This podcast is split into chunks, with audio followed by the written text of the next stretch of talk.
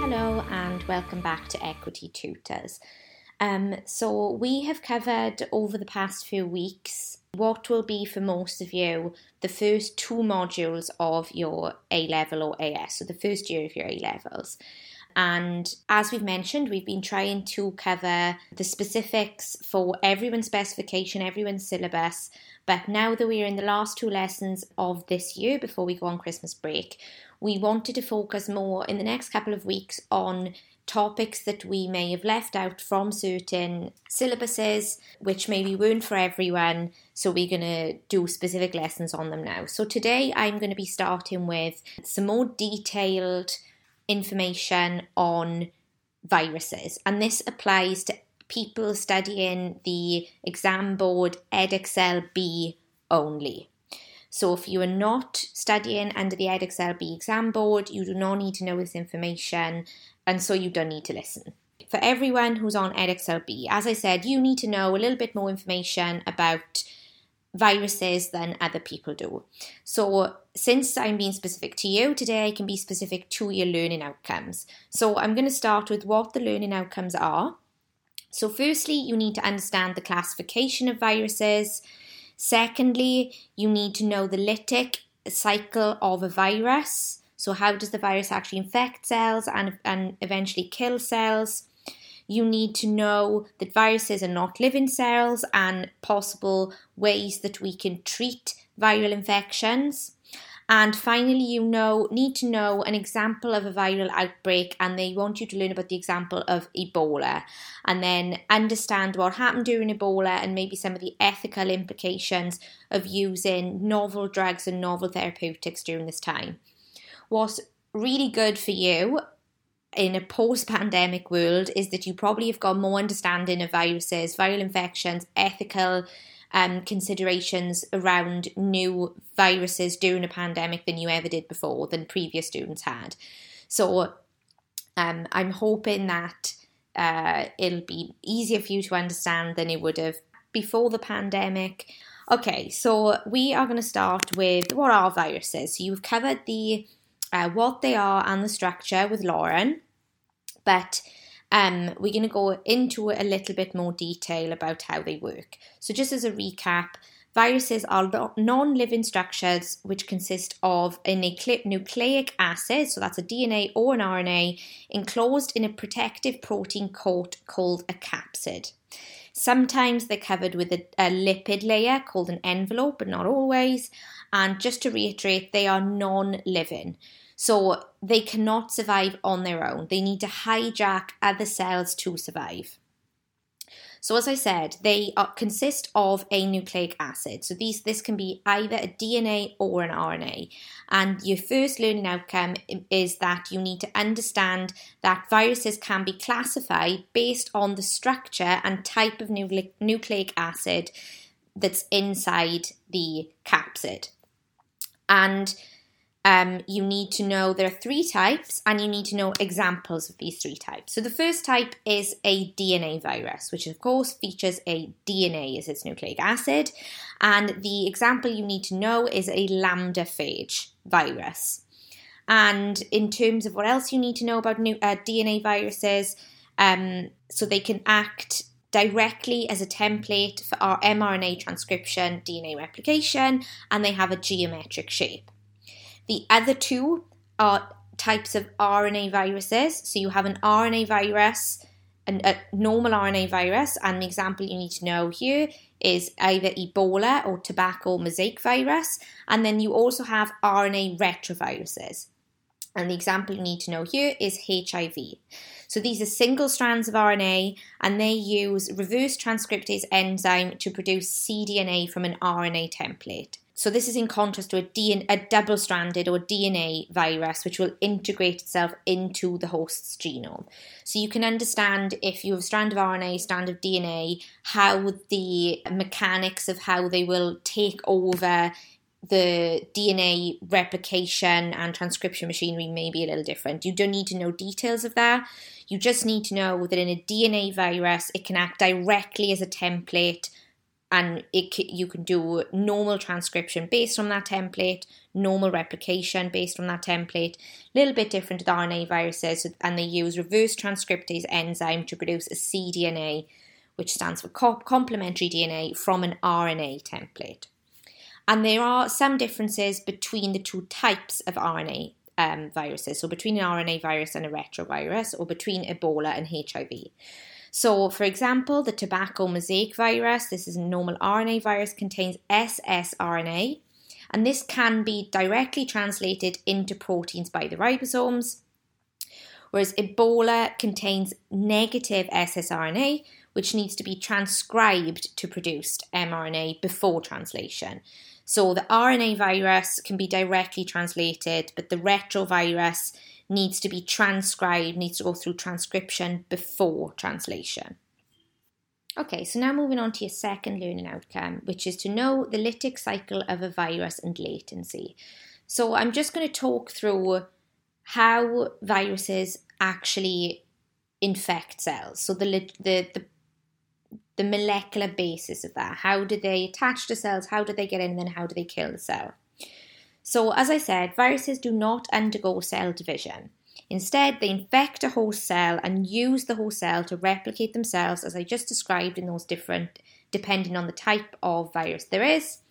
And therefore, the virus's life cycle depends on its ability to successfully infect a host cell so that it may produce. So, when we talk about a virus's life cycle, we're talking about at what stage relative to another cell basically it's in.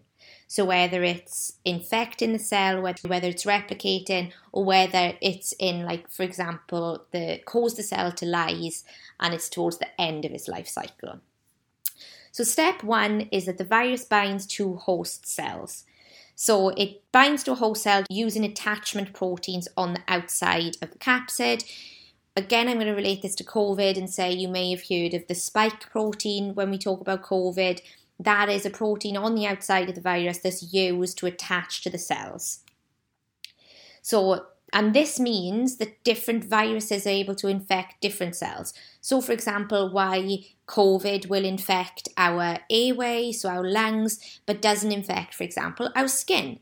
Um, and that is because the proteins on the surface of the virus will determine which cells it can, inf- in, can infect.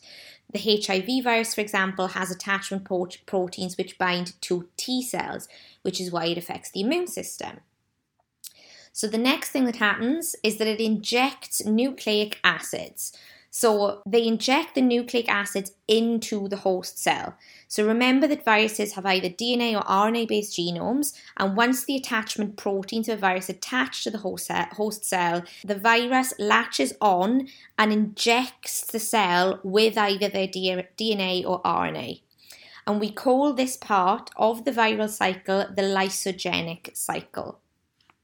So the time where the virus is injecting its nucleic acid into the host cell. So the next step, it injects its unique viral proteins. So certain viruses can also inject different proteins into the host cell. So these proteins are things that are going to help the virus hijack the cell's machinery. So remember, what the virus wants to do is to replicate and transcribe its proteins. So these proteins will help so to fight off any of any proteins that may be competing, any proteins from the host cell that may be competing with the virus to replicate and transcribe proteins. So in this process, the virus essentially forces the cell to give up on making its own proteins and replicate its own own DNA and instead focus all its energy into re- replicating the viral genome. Obviously, this isn't very good for the cells and the cells become very sick. And then step number four is release from the host cell. So once the host cell has produced and replicated the virus sufficiently, the viral particles will burst through the cell through a process called lytic release. And once they burst through the cell, the viruses will go on to affect other host cells. So imagine The virus has infected the cells, replicated, replicated, replicated, caused the cell to burst, and then what's happened is all of those extra copies of the virus are then free to infect all the adjacent cell cells. And then the final step is that the host cell dies. So, for obvious reasons, the cells burst open and it can no longer function, so it dies. And this, pro- this part of the cycle is called the lytic cycle.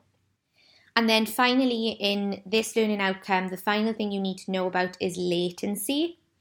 So, viruses can become latent during the lysogenic part of the reproduction cycle. So, it can become dormant. So, essentially, it's infected a cell, but it hasn't started to, it hasn't caused the cell to become sick yet. So, this can result in, for example, an, a person who's infected with the virus but is asymptomatic.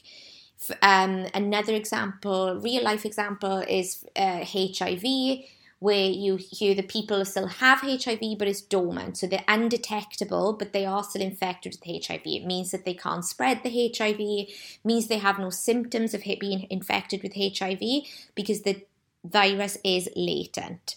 So it's no longer reproducing within the cells. But the virus can become reactivated at some point in the future. This could be due to a number of factors, things like stress. If you think about uh, where you have cold sores, so that is caused by a virus, um, which will sit latent inside your cells. Then maybe if you if you are going through a stressful time, people will often say that they can have an outbreak of cold sores. So that is another example of um, viruses laying dormant or latent in cells. So just to recap, lysogenic viruses or viruses in the lysogenic cycle insert DNA or RNA in the form of a provirus into the DNA of the host cell, which enables viral DNA or RNA to be replicated using the host cell's machinery. And it's in this stage or these types of viruses which can result in a latency of viruses, so where they can stay dormant within the host cell and sometimes this is also because of repressor proteins which inhibit the transcription of the virus which has been infected. Lytic viruses then will cause lysis of the whole cell when a large number of viruses have been, been replicated within that cell. They're assembled and it, the cell bursts open and the virus is ready to infect more cells. And then finally, when a lysogenic host cell becomes damaged by the immune or damaged by the immune system or the body is weakened dormant viruses can move from the lysogenic cycle to the lytic cycle. So from a lysogenic virus to a lytic virus which can then again lead to lysis of the cell and spread of that original latent infection. So the next thing i want to talk about is um, how antivirals might work so, because viruses are very simple organisms, um, they can't actually like survive on their own. They don't have any unique metabolism because they hijack whatever the host is. They're very diff- difficult to treat. And the way the most antivirals work is by either preventing entry into the host cell to begin with, or we then try and prevent the DNA replication once it's inside the host cell. Now, with that in mind, we are now going to talk about the Ebola outbreak. And specifically relating to the Ebola outbreak, you need to know how it can be difficult to treat once an infection has occurred. And because it's so difficult to treat, the shift often goes to prevention of infection. Again, something that you'll be very familiar with now and also the ethical implications during an outbreak like Ebola about using novel therapeutics, so new drugs that are untested. What are the ethical implications of using drugs that have never been tested before in a new outbreak which is potentially deadly?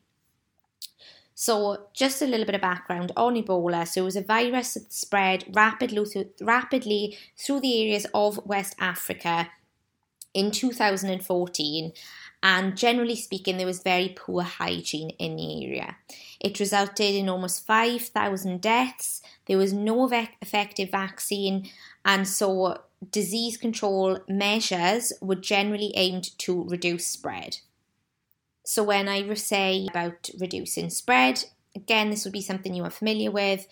Things like quarantine for people who are positive for Ebola virus, sterilisation of equipment, protective clothing, PPE, so people using masks and gloves and scrubs, especially for the doctors treating these patients, to try and stop spread between different people.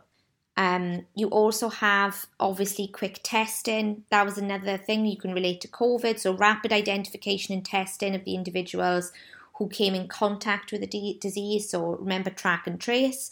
And then reducing person to person contact with the virus. So, that is relate that to lockdowns. So, generally reducing how much interaction is occurring between people. So, now talking about the specific treatments and vaccines that came about during this time. So, as you can imagine, this was a very deadly virus. It was more deadly than coronavirus, and people were desperate for any sort of treatment um, or vaccine to help reduce the spread and then help, uh, well, number one, reduce the spread, and number two, to treat the people already infected. So, New drugs were needed very quickly, and some vaccines were made on a, on a super fast tracked route. For example, an exper- experimental drug, ZMapp, was given to some people and had never been given to humans before. And there was one particular vaccine which had never been given before to patients and because it had passed an early clinical trial was fast tracked to try out in the Ebola outbreak. It was given to seven people, and some of the seven people recovered, but some of them actually died. So, we want to use this example of this fast tracked drug to discuss and consider the ethical implications of using or not using these types of untested drugs. So, when in a situation like this where patients are severely ill, so I would advise this is an ethical discussion. So, I would advise you need to put yourself in those shoes. So, you have be you've been infected with Ebola, and let's say, for example, the advices or doctors think that you are more than likely it is going to be fatal. So, you're more than likely going to die from this infection. And you have a known treatment which will maybe save 10% of people and an, a new unknown drug which is has been promising in early stages of clinical trials maybe in animals but hasn't been tested in humans so has an unknown outcome so think about the things that you would weigh up if you personally were trying to decide do I go for the known 10% possible survival or an unknown drug? So, the things that you might consider. So, number one, there may be unanticipated severe side effects, and those side effects could be contradictions with other medications you were taking. They could be depending on if you're a male or a female. They could be severe for everyone across the board. You know, if if there's five percent of people get heart attacks as a result of this treatment, which may not have come up in earlier clinical trials, because earlier clinical trials tend to be very small. These are all things that you need to consider. You also need to weigh up whether the taking the unknown treatment actually may have a worse outcome than the guaranteed, for example, 10% known good outcome. So, how effective are the other available treatments? And then think about it from then the doctor's point of view. Number one, if you have a limited amount of this drug, how do you decide which individuals do you treat first? Do you treat the most sick patients who are most likely to to die otherwise? Or do you treat the patients who are better who could who are a little healthier who may tolerate no side effects? There's also then the issue possibly of you giving this treatment patient dying anyway and you don't know whether or not that was attributable to the drug or was probably going to happen anyway. And then finally probably the most complicated is the fact that severely ill patients cannot give informed consent. So imagine, for example, during COVID, where patients are incubated, so they're not conscious, if a magic cure came along and they had, there was a drug and there was a 50 50% chance of them getting off the incubator. Unfortunately, the patient in that situation is unable to make the decision themselves. So there is no informed consent. And again, I urge you to think yourself if you were in that situation, how would you like to be treated? So that is all for the extra virus lessons for the Edexcel B students. As I said, there's going to be next week will be a similar structure, and Lauren's going to be covering a couple of other things specific to specific exam boards, which um, have not been covered in the other lessons.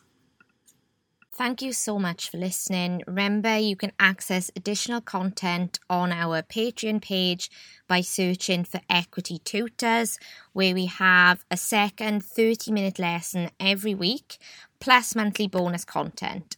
You can also find us on most social media platforms. We will keep you updated on new content, and you can find us there by searching for Equity Tutors UK. Please like, share, subscribe, and comment wherever you are listening. And if you're enjoying, please leave a review. Bye. Bye.